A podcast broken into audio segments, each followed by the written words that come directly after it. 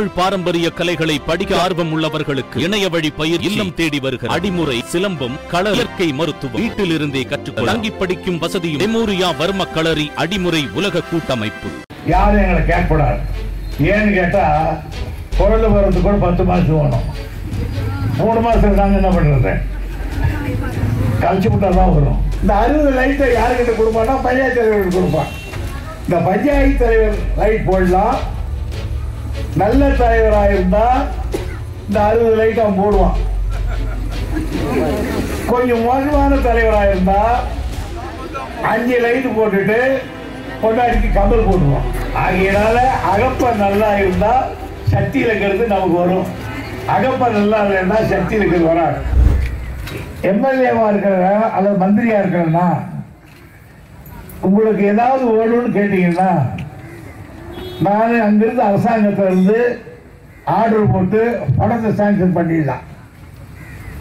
இப்போ இங்க இருக்கிற திருவாக்குட்டைக்கு ஒரு ஓவர் டேங்க் வேணும்னு கேட்கறேன்னு வச்சுக்கோங்க. நான் அங்கிருந்து க- கூப்பிட்டு நேராக அது ஒரு மூணு ஒரு மூன்றரை லட்சம் கொடுறா அது மூணு கோடி கொடுன்னு சொல்லுவேன். அங்கிருந்து படத்தை அவன் அனுப்பிச்சிடுவான். ஆனா நான் வந்து திருவாக்குட்டையிலேயோ அது வந்து மருத்துவர்கள் நான் வந்து அதெல்லாம் கட்ட முடியாது. அதை யாருக்கிட்ட கொடுப்பாங்கன்னு கேட்டீங்கன்னா பஞ்சாயத்து தலைவர்கிட்ட தான் கொடுப்பாங்க. நான் பணம் வாங்கி கொடுக்கறதோட என் வேலை முடிஞ்சது ஆனா அதை செய்ய வேண்டியவன் பஞ்சாயத்து தலைவர். அந்த பஞ்சாயத்து தலைவர் நல்லா இருந்தாதான் நம்ம ஊருக்கு நல்லது நடக்கும். பஞ்சாயத்து தலைவர் சரியில்லைன்னு வச்சுங்க நடக்காது இப்போ இந்த ஊரில் லைட் எல்லாம் நீட்டுங்க இல்லை.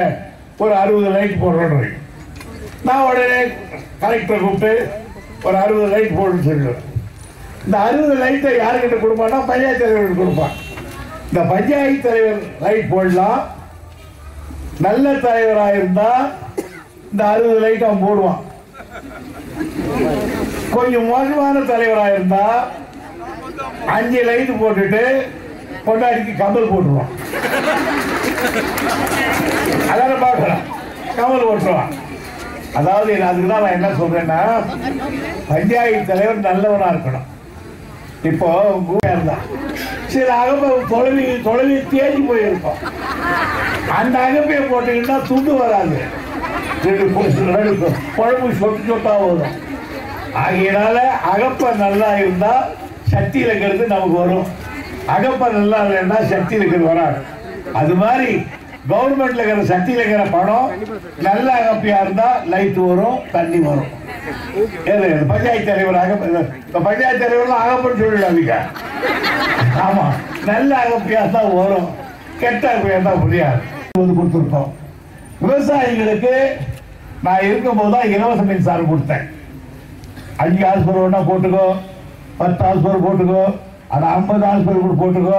நீ எவ்வளோ கிணத்துல தண்ணி இருந்தால் பார்த்துக்கோ. எவ்வளோ நேரம் ஓட்டிக்கோ. காரணம் கட்டாதுன்னு நான் போட்டேன். ஆனால் இப்போ என்ன பண்ணாங்க? அதை கொடுத்துட்டு பிறகு புதுசாக கிணறு வெட்டினா அவன் கரண்ட் கொடுக்கறது இல்லை. அப்புறம் அவன் என்ன பண்ணுவான்? அதுதான் இப்போ பாலாஜி.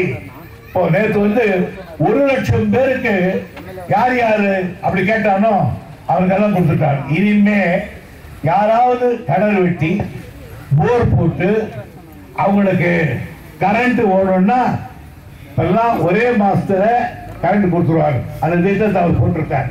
இது நாங்கள் செய்திருக்கிற வேற அடுத்து இங்க எல்லாரும் சொன்னாங்க. நம்ம தளபதிக்கு ஓட்டு போட்டீங்க. ஆட்சிக்கு வந்துட்டார். எல்லாரும் சொல்றாங்க அவரை. ரொம்ப நாள் ஆட்சி பண்றாரு. ஒரு நூத்தி ஐம்பது நாள் தான் ஆச்சு. நாங்க ஒன்றும் பெரிய நாளாகலை இந்த நூத்தி ஐம்பது நாள்ல என்ன பண்ணீங்கன்னு யாரும் எங்களை கேட்கக்கூடாது. ஏன்னு கேட்டால் குழந்தை போகிறதுக்கு கூட பத்து மாதம் வேணும். மூணு மாசம் நாங்கள் என்ன பண்றது? கழிச்சு விட்டால் தான் வரும். ஆகையினால வர முடியாது. ஆகையினால என்ன பண்ணோம்னு கேட்டீங்கன்னா எதை பண்ணுவோம் இல்லையோ மக்களுடைய உயிரை காப்பாற்றணும் எல்லாரும் ஊசி போட்டுக்கிறீங்களா? போட்டிருக்கீங்களா இல்லையா? போட்டுக்கலன்னா பே. ஆமா அப்ப சொல்லிட்டேன். போட்டுக்கணும். ரெண்டு ஊசி போட்டுக்கணும். எனக்கு கூட ரெண்டு ஊசி போட்டேன். என் எலெக்ஷன் அப்போ அஞ்சு நாள் படுத்துட்டேன் கொரோனா வந்து. ஆனால் அது பாட்டுக்கு அது போயிடுச்சு. ஆக ஊசி போட்டவங்களுக்கு உயிர் கெட்டி. ஊசி போடாதவங்களுக்கு சாமகரம் கெட்டி.